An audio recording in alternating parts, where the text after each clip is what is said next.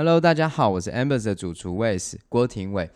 现在我们来到这个地方是二指坪的休息区哦。我们等一下会往这个向天池的地方走去。刚刚停车场走进来的路上，大家有什么发现吗？如果没有留意看，没关系哦。我们等一下还有很多的精彩一起发掘。那这条味的阳明呢，会带给你非常多的收获。让我们开始吧。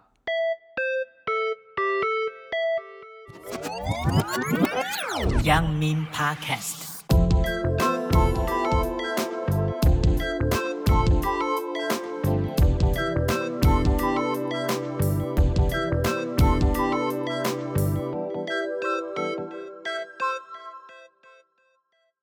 Hello，我是格子，欢迎大家开始要启程了。那这一段未的阳明呢，沿途会经过二子坪的步道口，那我们往二子坪的休憩区前进。沿途呢还会经过面天山、向天山、向天池、面天坪，最后再回到我们的二子坪步道。沿途呢是一开始你会走一个非常舒适的无障碍的步道，那你会看到草山的山头。登山口的生态池，还会经过一个非常呃有趣的芒草道。那你也可以看到向天池的活口湖。健行的距离呢，大概是六点八公里，大概要花费你四个小时的时间，是一个属于健行级的步道。好，这次我们邀请到我的好朋友 Wes，他是一个主厨，大家都知道。那我们这一次呢，为了让所谓的山径的新开发有一些主题性的路线，我们特别邀请他来用。味觉这样子的角度带我们用一种新的亲近自然的方式，那可不可以也请 Wes 跟大家聊一下？现在大家从这个二子坪的这个游憩区步道口开始，你沿途会用什么样子的方式教大家去辨识植物也好，或是所谓味的阳明到底是什么意思呢？嗨，谢谢格子哦。呃，其实我自己呢，呃，蛮喜欢户外的，所以我其实也经常呢会去户外做一些走动。不过我多数的经验呢，其实是在过去跟一些原住民朋友去山上行走的时候有了启发哦。但在这些过程里面，当然那些山径基本上都是蛮荒哦。这一次呢，我们去走这个阳明山，其实我我就住在这个地方很久了，所以对阳明山并不陌生。可是当我到后来成为一个厨师之后呢，我好像有一个新的发现。我想阳明山对大家而言，对于台北人通常是不陌生的。不过走马看花在来讲，阳明山好像有时候会让大家觉得有一点点无聊。不过这一次有了新的发现哦，因为。当我作为一个厨师之后呢，我现在每一次到户外，几乎到任何一个景点，我就会开始寻找那些植物，而这些植物对我的投射呢，其实都是食物哦。那为什么说都是食物呢？基本上我们在植物认定的时候，百草皆可食啦哈。当然我们不鼓励哦，这边还是要提醒一下。那呃，其实每一个植物都有它特殊的风味，从香气到你味蕾上的表现，都是很有趣的一件事情。那试着想想，当你在一个山径行走的过程当中呢，如果你看到一个植物，你去揣摩它的味道，那接着你又发现下一个植物，可不可以在这个过程里面，呃，像是一个料理一样，开始有味道的堆叠？因为对我而言是如此的，我可能会先找到一个酸味，然后发现一个甜味。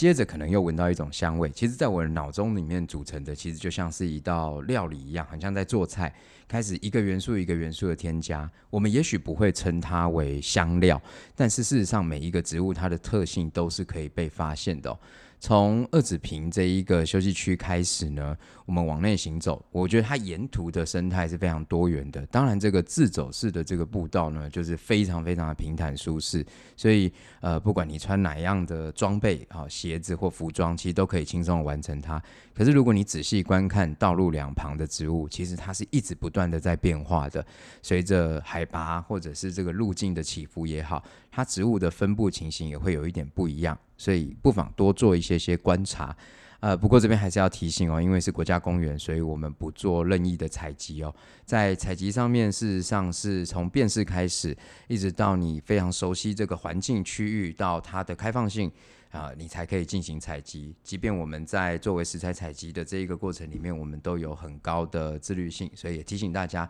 可以用眼睛，呃，用一点点的手去搓揉，去感受一下这些味觉就好了。那在生活之中也是可以多一些些精彩的。嗯，其实，在我们在开发这个主题的时候，我觉得最主要是很多人到阳明山一定都不会错过的，就是阳明山有很多的土鸡城啊，吃完之后还可以去泡个温泉。那提到呃阳明山的这个所谓的山菜，或我们有时候我们会讲野菜，那我觉得蛮有趣的是，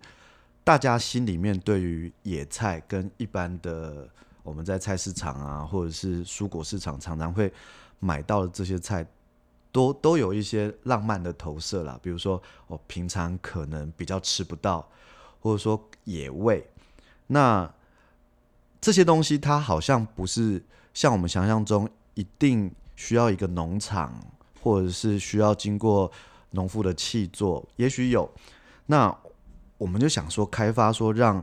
味道这件事情，像刚刚魏子所说的，在行进的过程中，也许就慢慢的。让你对味蕾有感觉。那我觉得比较特殊的事情是，以前我们在做植物辨识的时候，我们可能就是知道它是什么名字。但我觉得，如果它多了一层个性，比如说，也许你经过这一次的路径，你以后看到它的时候，你知道其实它是可以放到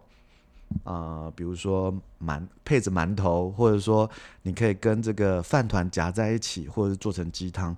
那就像是你多认识朋友的一个方法。那你对他而言，他就不只有名字了，他他有开始有形状了，他开始有想象力了。那在这边也想问一下 Wes，在你多年来这个厨师的经验，到底野菜跟一般的这些我们常常在菜市场看到的空心菜啊、A 菜啊啊、有什么不一样？那怎么样子的东西可以当成？呃，我们平常拿来入菜可以可以去使用的呢？其实野菜哦，就是呃，我我觉得这个是要花一点点力气去理解，因为包括我自己在内，呃，过去我以为的野菜就是是我我几乎没有办法辨识它，然后没想到它可以吃，我就会称之为野菜。那一直到我们其实，在餐厅里面或作为厨师，我都广泛使用野菜这一个东西之后呢，我我们有一个新的定义哦。其实，在野菜，我们现在在采用的状态，都会是在农场里面经过规划的方式去管理它的。呃，这边大家可以去区辨一下，就是我们比较常吃的蔬菜，我们会用种植来描述，而野菜其实是用规划管理来描述哦，也就是。它基本上不是用耕作的方式去产出的，而是呢，它原本就在那个栖地，又或者我们给它一个适合的栖地之后呢，我们去管理它，让它的族群扩大。因为我们既然要吃嘛，所以它不会说，诶，我们在这个地方看到只有一株，那其实我们也尝不到它很完整的味道。所以基本上在规划管理的过程里面呢，它就像是一个有呃有规律性的产出，所以。当你的族群开始扩大之后呢，基本上在一个区域里面可以去收获的这些东西，我们就会称之为野菜。那呃，当然它还是跟这个所谓市场上通贩的这些蔬菜会有一点点差别。其实，在农业上面来讲，我们这个通贩的蔬菜呢，基本上它是经过改良的。就它是有一些适口性啊，水分比较多啊，啊，然后去掉它的苦味啊等等的。其实像我我们很常吃的这个十字花科哦，就是比如说芥蓝呐、哈油菜啦，啊，到这一个花椰菜，其实它基本上都是十字花科的植物。而这个十字花科的植物呢，其实你在野外是广泛可见的。这个蔬菜最早它的由来就是以这个比较野生、比较呃这个。生殖呃生命力比较强盛的这个十字花科来改良出来的，所以基本上如果我们可以在这个野外户外多认识植物的时候，其实它另外一个呃程度而言是可以更加让我们去理解我们每一天在接触的食物来源为何。我我觉得这一件事情，就我作为厨师而言是很重要的，因为在餐饮或在厨师，我们经常讲一句话，说要 farm to table，就是从农场到餐桌。其实并不是在讲的是一个啊，这个食材很新鲜，直接输送过来。其实他在讲的是一个食物认知哦，就是当我们每一天眼睛睁开就要面对吃这件事情的时候，我们是不是可以清楚地辨识，或者是认识我们自己的食物来源为何？所以。事实上，农场到餐桌这件事情不只专指于农场哦。我想，呃，我自己在厨师的职业当中，我们都希望把它扩大到你是对于环境、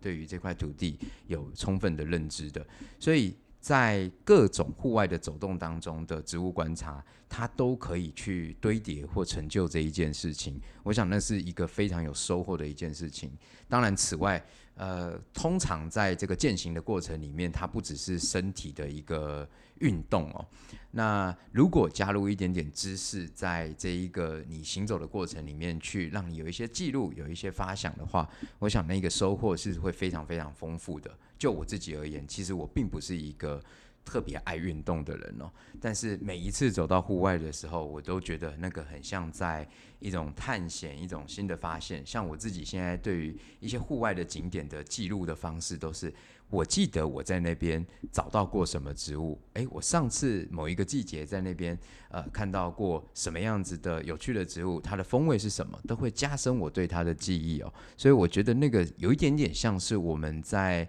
呃，旅行的过程里面，针对每一个漂亮的风景做的记录。那当然，植物上面它也有很多很精彩的样貌，很丰富的颜色，可以提供你在视觉上面的记录。那味道也绝对是一个你可以记录下来的一个很好的风景哦。好，哎、没错，顺着刚刚 Wes 刚刚讲讲的这个这个经验，其实我觉得，嗯。如如果我们回到一个稍微原始一点的状况，大家可能会觉得说，这是一个很特殊的 tour，然后味觉的山径，味觉的阳明。但是回想到以往的过去，其实你在移动的过程中，饮食本身就是跟着你在移动的过程中被创造出来。我印象非常深刻，也是之前跟这个呃原住民的朋友上山的时候，我记得他那时候看到大家非常的累。然后他就他就去挖那个十大功劳的根来泡泡水，然后呃，看听起来有点像是药药药水 还是说呃草饮好了这样。那我觉得那一次的印象就非常深刻，因为我觉得我们现在所有的食物可能都是去所谓的这个呃从超商到到市场到供应商，那很少有有一个机会是你你这么。呃，活生生的去面对饮食这件事情，跟你在移动的路径上，其实回想回想过来的话，它反而可能是最最最自然的事情。那当然，这次在呃国家公园类类型的的范范畴内，我们也许可以先累积认识这样的的的尝试或知识。那我觉得，呃，其实这个这个自然就变得很有趣。它它并不是说。它它可能有功能在，它可能会根据你你这个身体的状况，比如说以前很多人会说望梅止渴，那山上其实有很多这种酸性的的植物。我记得我我们我们在在走这个路径的时候呢，其实就有很多这样子的呃植物可以提供你可能生津啊，或者是怎么样子。那 Wes 在这一趟这个从这个二子坪的步道口，然后往面天山的路径里，有没有？几种植物，你可以呃在这边介绍给民众，然后也跟我们聊一下它的植物的风味啊，或它的特色。那我我印象中，其实我们走小小的一段就，就有好多所谓的可可食的植物可以发现。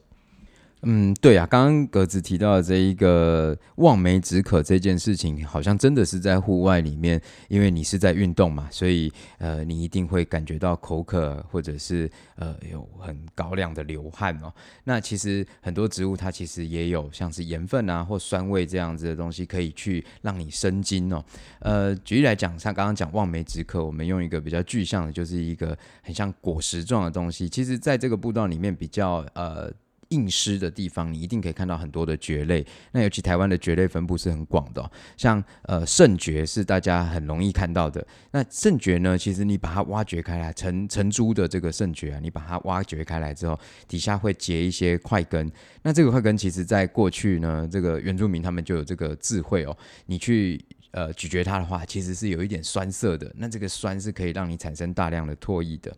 那讲到这个酸，我就想到这呃上一次我们去行走这一个二子坪的步道的时候呢，我最意外的是，我很开心看到这个植物，它的沿着两边的山壁上长得满满的都是哦，呃，是这个秋海棠。其实秋海棠应该是大部分民众都可以很轻易的辨识的。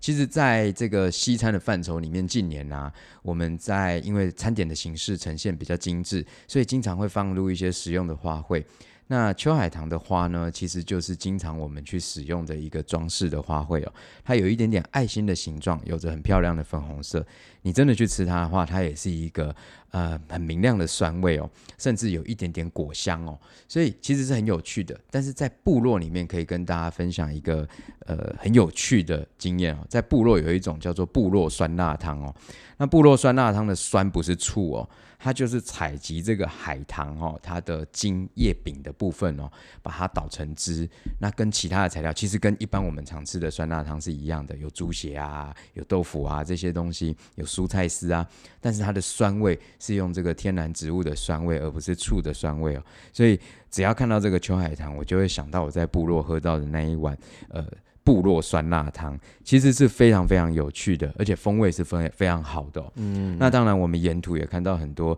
像是墨点樱桃啊，它的叶子有一点点杏仁的香气啊。那仔细看看石头边，可能也会有一些像是呃有一点爱心形状，然后它有一点点藤蔓，它是鱼腥草。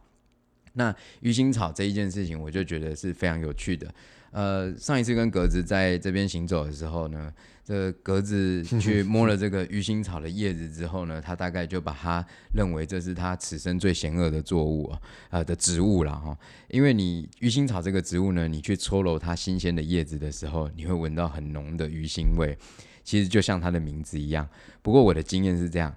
鱼腥草的叶子呢，我们有请农场帮我们保留，用野放的形式保留。我们大量的采集之后呢，把它风干。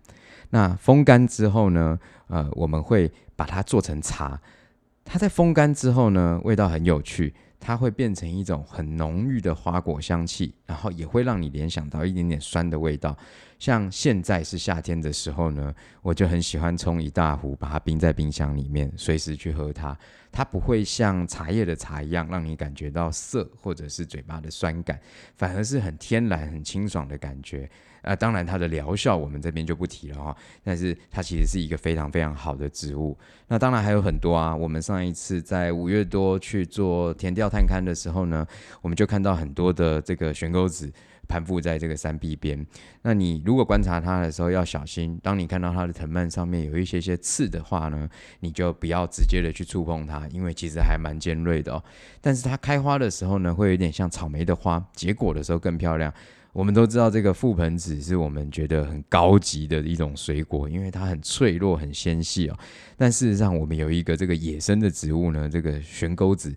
它其实就是像这个覆盆子一样的这一个植物哦，所以吃起来也很像，也有很浓郁的果香，然后也有这个很漂亮的酸味。同样，它也是一个红色的果实。非常非常的漂亮。那它的花呢，开起来的时候，如果你看到很像草莓这样子的白花，它就是悬钩子了。不过，确实在行走的时候，呃，你可能要坐下来休息的时候，要注意一下你的背后有没有这个植物就攀附在山壁边哦，因为它可能会勾破你的衣服或刺到你哦。那也不要轻易的去采集它。不过仔细观察它，它是很有趣的一个植物。它的有一个俗名叫刺波啊，那这个台语呢，我们都叫它气波啊啊，这个也是很多人在。呃，幼儿的时候找，早期呢，呃，幼幼时的会去田边去采集的一种零食哦，就小时候的那种零食，很多老一辈都这样讲，但现在其实比较少见到了，通常都没有保留下来。有时候在我们合作的农场里面出现的时候，它还会被视为一种险恶作物哦，因为它其实没有产值，又会勾破衣服，又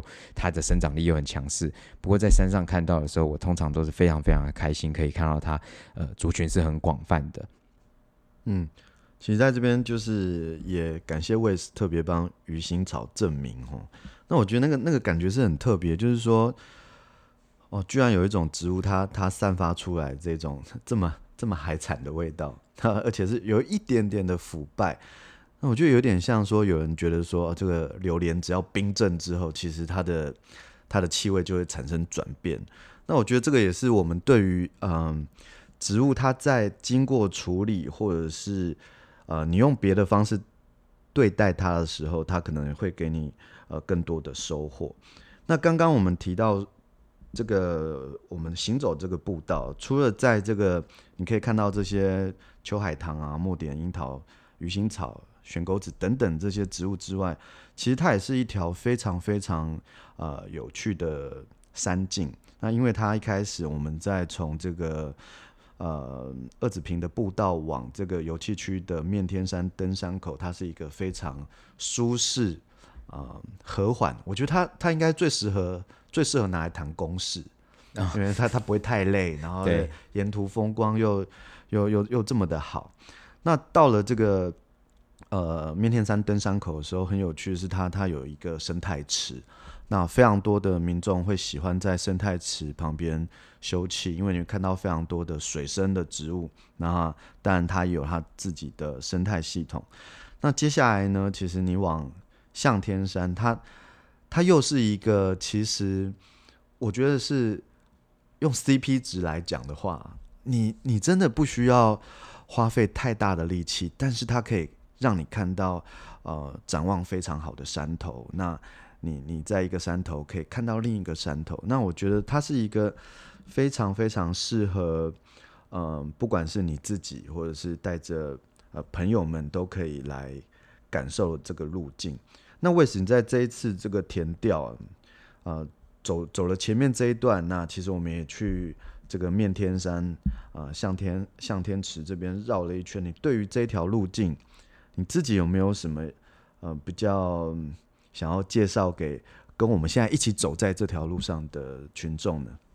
我觉得这一次很有趣的是这样，我们从田调开始之后，我自己大概又去陆续走了一两次哦。那第一次走完的时候，我就觉得，诶，这是一条蛮棒的路径，因为我每一次去户外的时候，过去的经验是去一些很野的地方，那我太太都不喜欢去哦，因为她就觉得太辛苦了。那这一次田调完之后，我又约我太太去走了一趟哦。我觉得她其实蛮亲子的哦，就是不管是呃你们是夫妻两个人，又或者是带着小朋友，哪怕是这个你带着小朋友需要有一个很像拉车这样的动作的时候，它都是舒适的哦。第一是这个步道非常非常的好走。那当然我带我太太去走哈，也是有一个目的啊，就是说对我们而言还是一个运动的行程哦。那呃，因为这一条路径从这个二子坪开始呢，呃，往这个向天山走，然后一直到向天池，它其实是一个环状的道路哦。我觉得它是平缓好走到向天池，然后你再回来走面天山这边的攀高，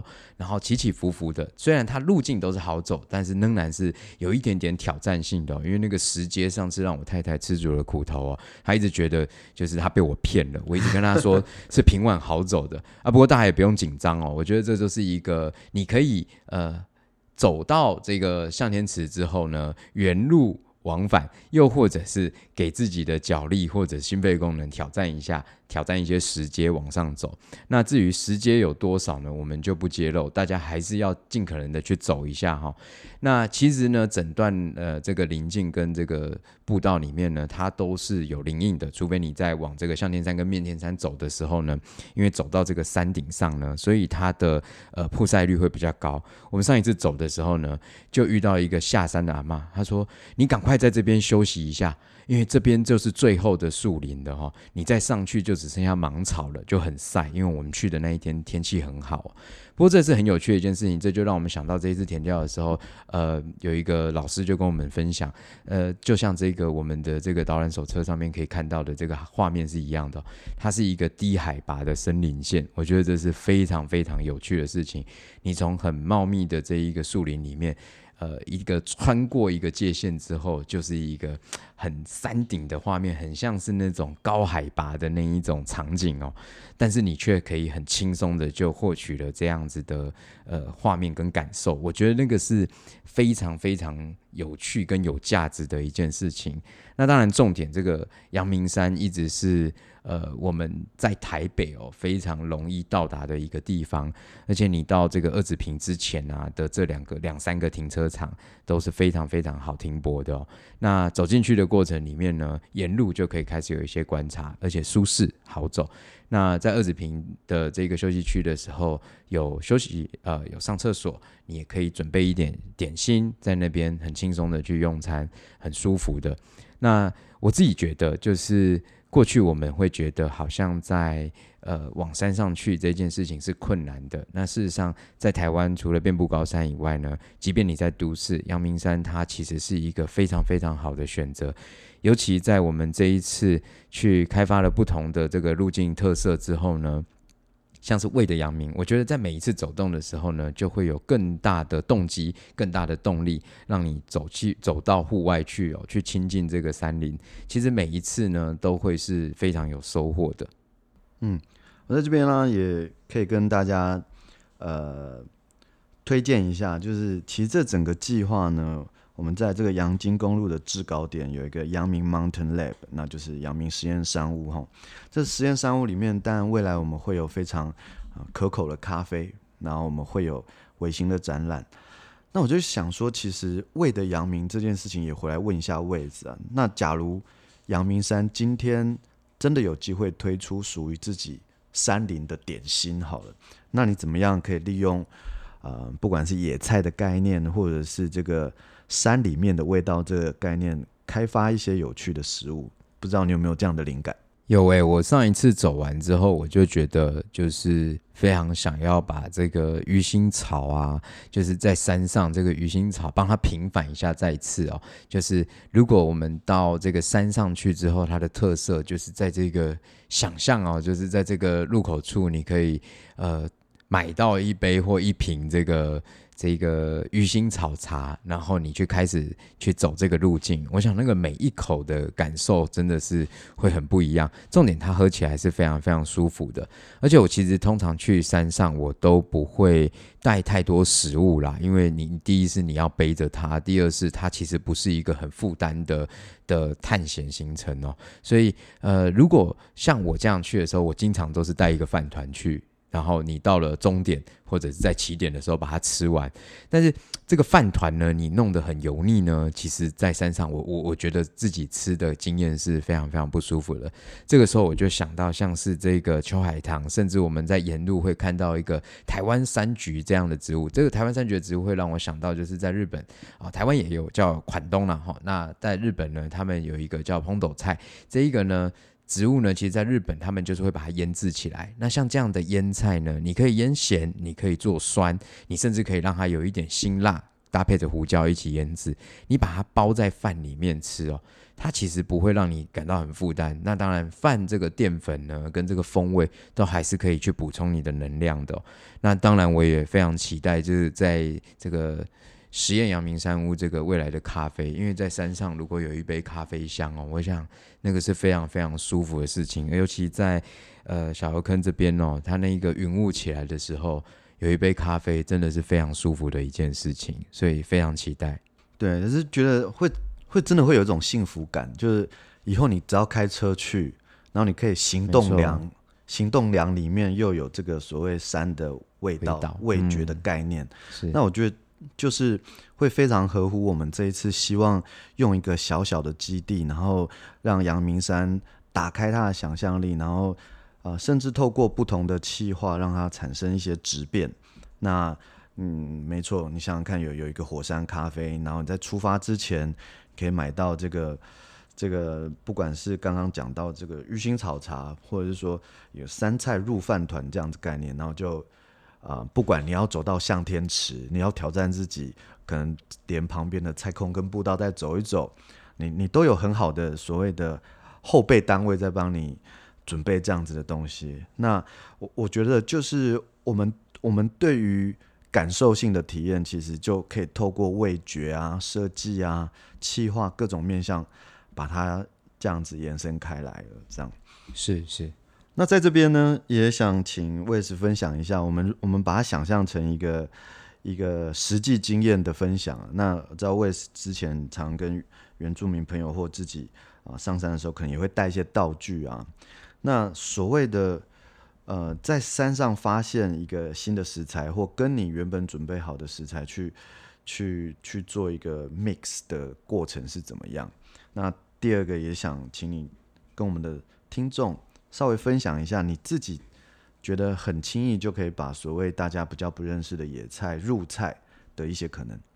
像我我我其实自己在这个野炊啦，应该我们讲野炊哈的经验里面来讲，其实呃过去跟这个原住民朋友呢一起有这样的野炊经验啊，其实通常不精致啦哈，他们就是有带盐巴就可以了啦哈。那大部分他们都觉得好吃，但是因为毕竟我们这个呃都市人哦，这个。胃口哈比较坏习惯一点，就希望它是多滋味一点。那当然，我的职业是厨师嘛，所以我就当然希望每一次呢，在料理的时候，我们都不随便。所以呢，其实有时候到户外的时候，像我记得有一次哦，我们在山上，然后呃，真的是带了一块猪肉哦哈。那我们想要去料理它，可是因为它先用盐腌过了，然后保存，所以其实它蛮咸的。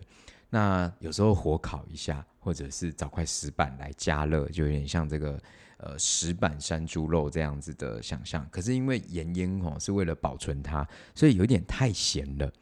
所以这个咸呢，都会让我想要就是去加一点。我们有时候吃很咸或者是比较油腻的东西，我们都会觉得说，哎，好像要搭配一点清爽的嘛。那所以我在山上呢，我们如果呃看到一些野菜，我们把它采下来的时候，有些有一些我甚至会把它当成沙拉的方式来用，就是直接稍微清洗过之后，那当然就是你要挑这个叶子嫩一点的啦，哈，就把它拌一拌，就可以直接搭配着吃。不过有一些采集，像像我们刚刚提到的这一个海棠啊，或悬钩子，我我记得有一次我们做这个猪肉的时候，我就真的刚刚好看到这个。比较多的这个悬钩子，当然还是花了一点力气采集，然后手也是被呃勾了一些这个伤口出来。但是我想那个味道是值得的。呃，我们都知道，就是在不管是北欧料理啊，或者是西式料理里面吃那个猪肉啊，你去烤它之后啊，有时候他们会加一些莓果酱，因为利用酸味跟它的甜味来平衡这个油腻感。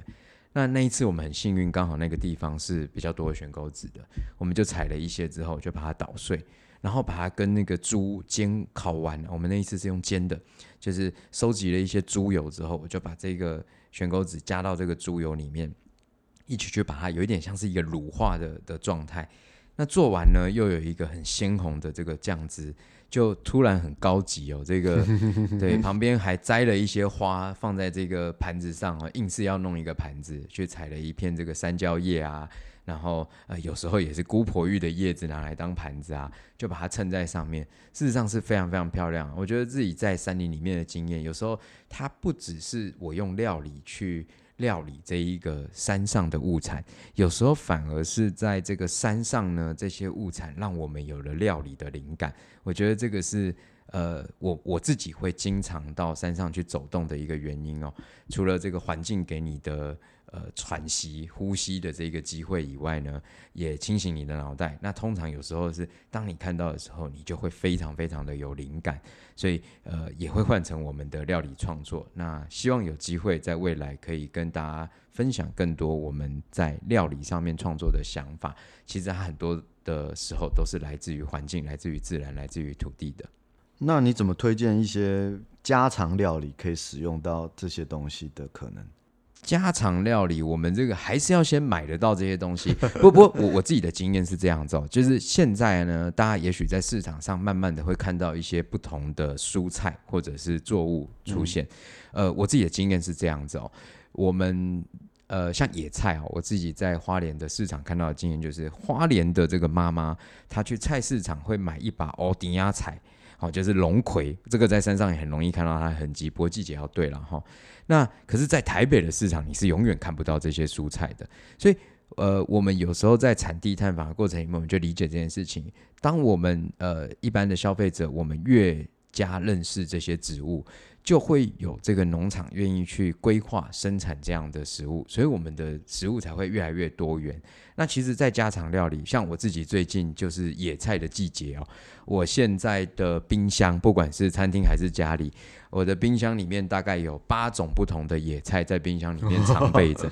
我都没有管它。我就把八种野菜呢复合的炒在一起，那很有趣，可以跟大家分享。像我现在冰箱里面的野菜有这个川七，是大家比较容易见到的。当然，它也有这一个土人参啊，有这一个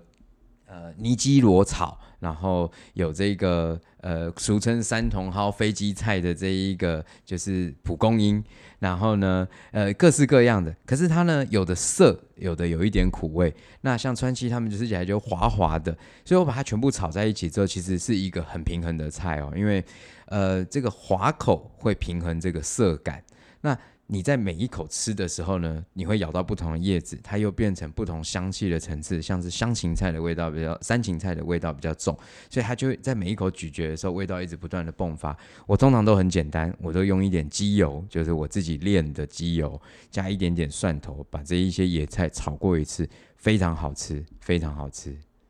哇，听了都觉得我们平常看到的菜在，在位置冰箱里面就变成另一个。呃，不一样的事情。那我觉得，其实在这边也呃，刚好可以跟大家聊一下，我们在面对自然的时候啊，其实我觉得有一个很有趣的事情，是你打开对于某种知识新的频道哈。那就像刚刚讲，我们在在运动的过程中，其实你你看到了一个可以被拿来当成食材的菜，你在那个当下，你你可能已经呃联系到。各种不同的食材的的的组合，然后味味觉的拼图。那我觉得其实那个都是你还没有认识他之前，你不大会有的经验。那就跟我们呃，就就跟我刚刚一开始讲，你当你真的认识一个人的时候，你理解他的时候，你对于这个人的层次啊，你想跟他交配的程度啊。或者是你还没有认识他之前，你是不会有想象力的。那反而是因为我们多了一个对于新的知识的认知，然后使得整个山境的行走过程中啊、越来越丰富。那我觉得这是这一个味的阳明所带出来，跟我们平常跟自然作伴有一点不一样，但是非常非常有趣的事情。为什么你觉得呢？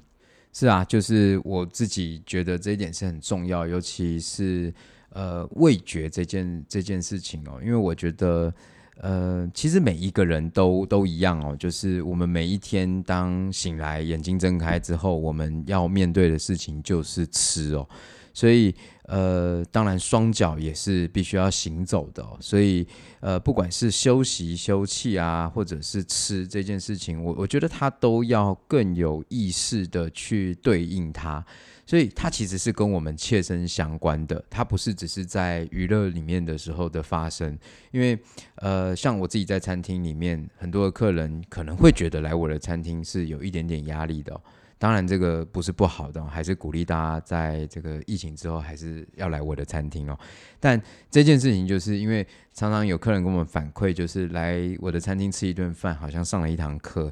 因为我都会讲很多，就是各种发掘哦。那其实我我们做料理也是一样哦，就是无非就是想要把这些风景呈现给大家，只是我们的方式呢是变成呃一个盘子上的菜肴来告诉大家这些事情。就我个人而言，我想要跟大家分享更多的，本来就是这些自然、这些环境或者是这些植物，呃，它生长的有趣的事情。其实这次的路径，呃，我我最早的发掘是从停车场开始，我就觉得非常非常的有趣哦。那每一次你找到一个新的植物，我记得第二次我跟我太太去走这个二子坪步道的时候呢，呃，我我就停好车之后呢，先在这个停车场周边走了一下哦，就其实就在马路边，我像我就看到了这个唯一的一株双扇蕨哦，我就觉得很开心哦，因为这通常是比较呃潮湿的这个古道里面你比较容易看到，可是仍然在山上你是可以看到它的踪迹的，又或者是我们遇到的这个。呃，很大颗的这个金银花，那个香味啊，这些东西都是你非常非常有记忆的事情。大家可能会熟悉金银花，在不管是呃香精啊，或者是呃什么样的保养品添加里面，你都可以看到这三个字。可是，当你看到那个植物，不止它的花是呃白色、金黄色这样子很漂亮的以外，还有那个香气。如果我们能够认识植物，其实我们可以在我们的生活里面有更多的精彩。我我觉得在生活里面有更多的精彩这件事情是呃，我想大家很向往，也很需要的。所以其实它都可以从环境里面去获得。对，好哦，不知道各位。呃，听众跟我们一起走到哪里了呢？那魏的阳明呢，就介绍到这边。我们谢谢 Wes，谢谢。那接下来的时间，我们就还给你跟山林继续相处。如果走累了，别忘了等等来到阳明实验商务，点上一杯火山咖啡，届时看看有没有机会啊，请 Wes 也准备一些有趣的点心啊，品尝另一种山林风味。接下来还有很多的主题步道也等你再次入山。我是鸽子，我是 Wes，那在这边跟大家说声再见，拜拜，谢谢，拜拜。